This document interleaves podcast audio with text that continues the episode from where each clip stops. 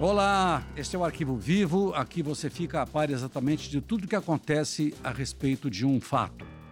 O trabalho da polícia, o trabalho da justiça, o trabalho do Ministério Público, o trabalho da imprensa, da mídia, trabalho da TV, do jornal, do rádio, da mídia impressa, das mídias sociais, com mais um pouquinho da nossa experiência. Comigo, Renato Lombardi. E eu, Percival de Souza, junto com o Lombardi, contando mais uma história repleta de mistérios que começa dentro de uma piscina, um corpo inerte na piscina. O que aconteceu é o que nós vamos saber.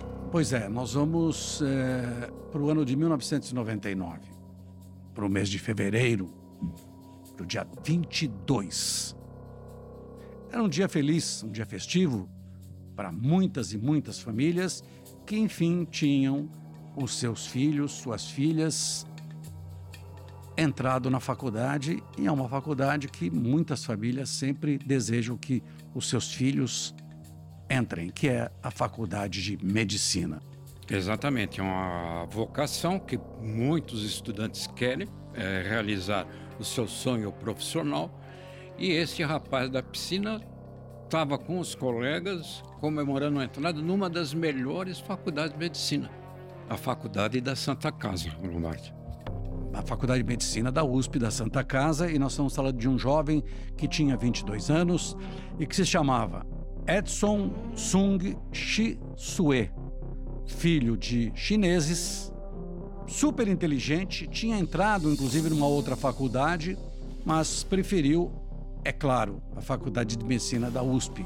E neste dia é o dia era o dia do trote, que é, me desculpem aqui, muitas vezes deveria ser uma coisa tão maravilhosa e que acaba sendo de uma imbecilidade como neste caso. Exatamente isso. Você fica perplexo com uma situação dessas, porque afinal de contas os calouros estão ali celebrando uma grande conquista que é a entrada na universidade. Deve, deveria ser um momento de confraternização, regozijo e alegria. Mas, nos trotes que você mencionou, Lombardi, acontecem coisas brutais, selvagens, uma contradição, principalmente entre esse grupo aí, futuros médicos. Vê se pode ser um negócio desse. E é, tudo começou na própria faculdade, quando os veteranos pegaram os calouros, amarraram todos, e todos amarrados com mãos em mãos e foram levados para exatamente um clube, que é o Clube Oswaldo Cruz, que é um clube da universidade, da faculdade. Piscina, comida, churrasco, pintura, bebida, muita bebida e outras coisas mais. E aí teve um momento em que os veteranos começaram a jogar os calouros na piscina. E uma dessas pessoas jogada era o Edson Tsung Shisue, que não sabia nadar. É, uma piscina, aliás, enorme, não, né, Renato? É uma piscina olímpica, quer dizer, ela tem uma grande extensão. É uma piscina feita para competições, né? É, competição de natação. Então a brincadeira chegou a esse extremo, universitário amarrando universitário. Assim, uma coisa selvagem. Estúpida, né? né? Eles foram atirados na, na piscina. O que intriga, entregou a todos nós, é que o rapaz aí, ele não votou à tona. E ninguém ficou lá. Quer dizer, abandonaram o corpo lá e foram embora. É uma coisa inescrupulosa, né, Lombardi? O número de pessoas era muito grande, tinham mais de 150 calouros. E os veteranos eram uns, quase 300 e poucas pessoas ou mais que estavam nessa, nessa festa. Como você disse, ele caiu, entrou, ficou no fundo, e todo mundo na água na, e nada. E chegou uma hora, no final, no final da tarde para a noite, todo mundo foi embora e o corpo só foi encontrado no dia seguinte. Todos esses aí que foram embora, que tinham acontecido algo de estranho. Então, o que você espera em se tratando de um acidente e não de um arremesso contra a vontade na piscina, você espera um mínimo de solidariedade. Quer dizer, literalmente todos os colegas universitários, calouros da universidade, calouros daquela faculdade, todos eles desapareceram. Ninguém ficou para contar absolutamente nada. Mas é evidente, se não todos, muitos deles sabiam o que tinha acontecido, Lombardo. E aí o que acontece? As pessoas voltam para casa, mas o Edson não voltou e a família ficou preocupada, super preocupada. E aí no dia seguinte de manhã encontraram o corpo no fundo da piscina, chamaram a polícia e aí as investigações começaram. E aí ficou aquela dúvida, uma grande interrogação. Foi jogado ou caiu de maneira involuntária durante aquele trote todo violento, por sinal? Nas investigações, é, a polícia começou a relacionar as pessoas e relacionou quatro veteranos.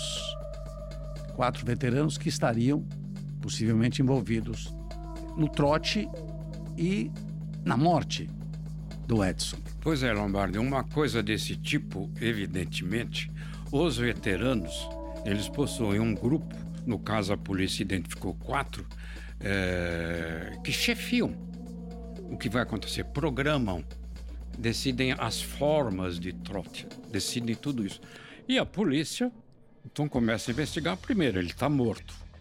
O que, que ocasionou essa morte? Poderia ser um disparo, talvez, uma perfuração com uma arma branca, poderia ser uma série de coisas. Então, o corpo examinado no Instituto Médico Legal constatou-se exatamente isso. Não foi é, nem é, tiro, nem facada, nem nada. Quer dizer, nos pulmões havia uma mancha escura muito grande, que é a característica na medicina legal de afogamento. Agora, como ele se afogou é o detalhe da investigação. E aí a investigação prossegue, continua. Nós não vamos aqui dar os nomes das pessoas que foram investigadas, porque elas foram, o processo foi arquivado, elas foram é, excluídas e eles tocam a vida hoje que estão médicos e médicos há muito tempo, né? Nós estamos falando de 1999, esses veteranos já estavam quase no penúltimo ano de medicina. E aí o que acontece? Na investigação, um deles acabou sendo preso. Só que ficou cinco dias preso. E aí foi liberado. E um dos advogados desse rapaz preso, José Roberto Batoque, um advogado que a gente conhece, o advogado foi super conhecido aqui. E na época, eu conversando com o Batóquio, e ele estava dizendo isso, não, não existe nenhuma prova contra, o, contra o meu, meu cliente e os outros clientes. O que existe são suspeitas. E quando isso se, se suspeita ou indício, isso não quer dizer que eles são acusados. Pois é, esse é o formalismo no trâmite de um processo. Quer dizer, é, é preciso seguir um ritual, há um padrão de investigação, tem a liturgia da investigação e é preciso para que o acusado se transforme em réu, acusado formalmente de autoria, é preciso que hajam provas suficientes. Aí é aquela batalha. É indício ou é próprio? O Batóquio trabalhou muito bem juridicamente falando nessa questão. Prova concreta não havia. Vários indícios, sim, mas indício não condena ninguém. Exatamente isso. E as pessoas foram, muita gente foi ouvida, tentaram reconstituir, tentaram é, refazer o que tinha acontecido, mas tinha muita, mas tinha muita gente. E aí, com o passar do tempo, é, eles foram indiciados, só que o processo simplesmente foi arquivado. Acabou. Se seguiu o processo. Passaram alguns anos, a promotora Helena Passarelli tentou reabrir. Por quê? Porque a mãe do Edson Suê, para ela, o filho foi assassinado. Até hoje ela não se conforma. E ela é dona de uma lojinha na Vila Mariana, e conversando com ela, e ela disse o seguinte: olha, é, pode dizer o que quiser, podem falar o que quiser, mas meu filho foi morto. Por isso ela queria a reabertura do inquérito. Ela queria a reabertura do caso. Só que chegou num ponto em que a justiça simplesmente disse, não, não vai ser reaberto o caso, e o caso não foi reaberto. E ela tem toda a razão. Você veja bem, se tem uma confraternização, uma festa, uma grande reunião, o rapaz, o menino aí é jogado na piscina e não volta, evidentemente que as pessoas que estão ali participando desse troço estão vendo o que aconteceu.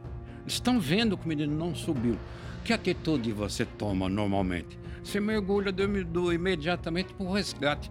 Não é possível que todo mundo simplesmente desapareça e fique por isso mesmo. Agora, você falou aí do Batoque, que aliás é um excelente advogado. Aí tá, não tem prova, concreta, mas você sabe o que antecedeu a cena de jogar o rapaz na piscina. Há muita gente embriagada, muita gente alcoolizada. E você até mencionou na abertura dessa história hoje. E algo mais. Esse Isso algo é, mais existia. É claro.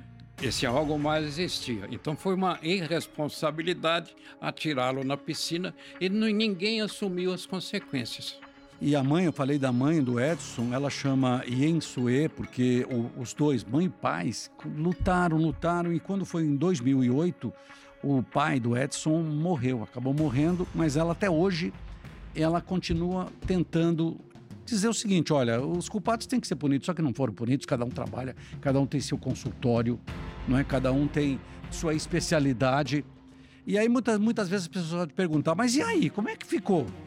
Não ficou não ficou, não deu absolutamente nada. E é um ponto a ser destacado é que quem se forma em medicina, como muitos deles se formaram, como você falou, hoje estão exercendo a profissão. Mas na formatura é feito um juramento muito importante para a classe médica. É o juramento de Hipócrates. Então eles juram que foi o pai da ética na medicina. Quer dizer, eles juram fazer de tudo que tiver ao, ao alcance para salvar as pessoas. Esse é o juramento. Para amenizar dores, para tratar, para cuidar, para sarar. Eles fizeram exatamente o contrário. Eu fico me perguntando a mim mesmo: a consciência será que não dói, hein, morte? Eu não tenho nenhuma dúvida que deve doer. Cada dia que esse sujeito colocar a cabeça no travesseiro, ele vai lembrar que ele podia ter saltado na água, levantado o rapaz, ou se ele estivesse se afogando, ter feito uma massagem cardíaca, qualquer coisa assim, porque afinal de contas, os envolvidos e outros que estavam próximos, que não foram arrolados, eles estavam para praticamente dois anos ou até há um ano da formatura de se formarem médicos. Quer dizer, o menino estava lá estudando medicina, um grande sonho de que todo médico exerce a sua vocação, e na verdade, uh, ao remessá-lo na piscina, o rapaz foi condenado à morte. Isso que aconteceu. Não está nos autos, não tem prova, mas ele foi condenado à morte. Quer dizer, você joga na piscina alguém que não volta, você está é, tá causando a morte e está se omitindo de prestar qualquer tipo de socorro. Que, aliás, é um dever moral, um dever ético. E é exatamente isso. É, tinham muitas pessoas, né? Não tinha, não tinha três, quatro pessoas que se afastaram, o sujeito caiu ninguém viu, e aí foram embora. Não, não. O número de pessoas era muito grande. E aí fica exatamente essa pergunta da senhora Yen Sue, da mãe do Edson Tsung Shisue. Meu filho foi assassinado ou foi uma morte acidental? Para ela foi assassinato.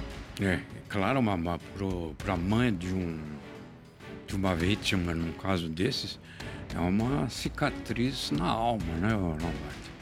A mãe, toda mãe se desespera, faz de tudo que ela tem condições de fazer e muitas vezes até o que não tem para resguardar, proteger, orientar e educar o filho. Perder o filho dessa maneira, quer dizer, inverter os papéis, quem sepulta uh, alguém normalmente é são os pais e não o filho. Filho não é que pratica o sepultamento. Aí é o, isso é o contrário. É muito doloroso isso, Renato. Até a próxima.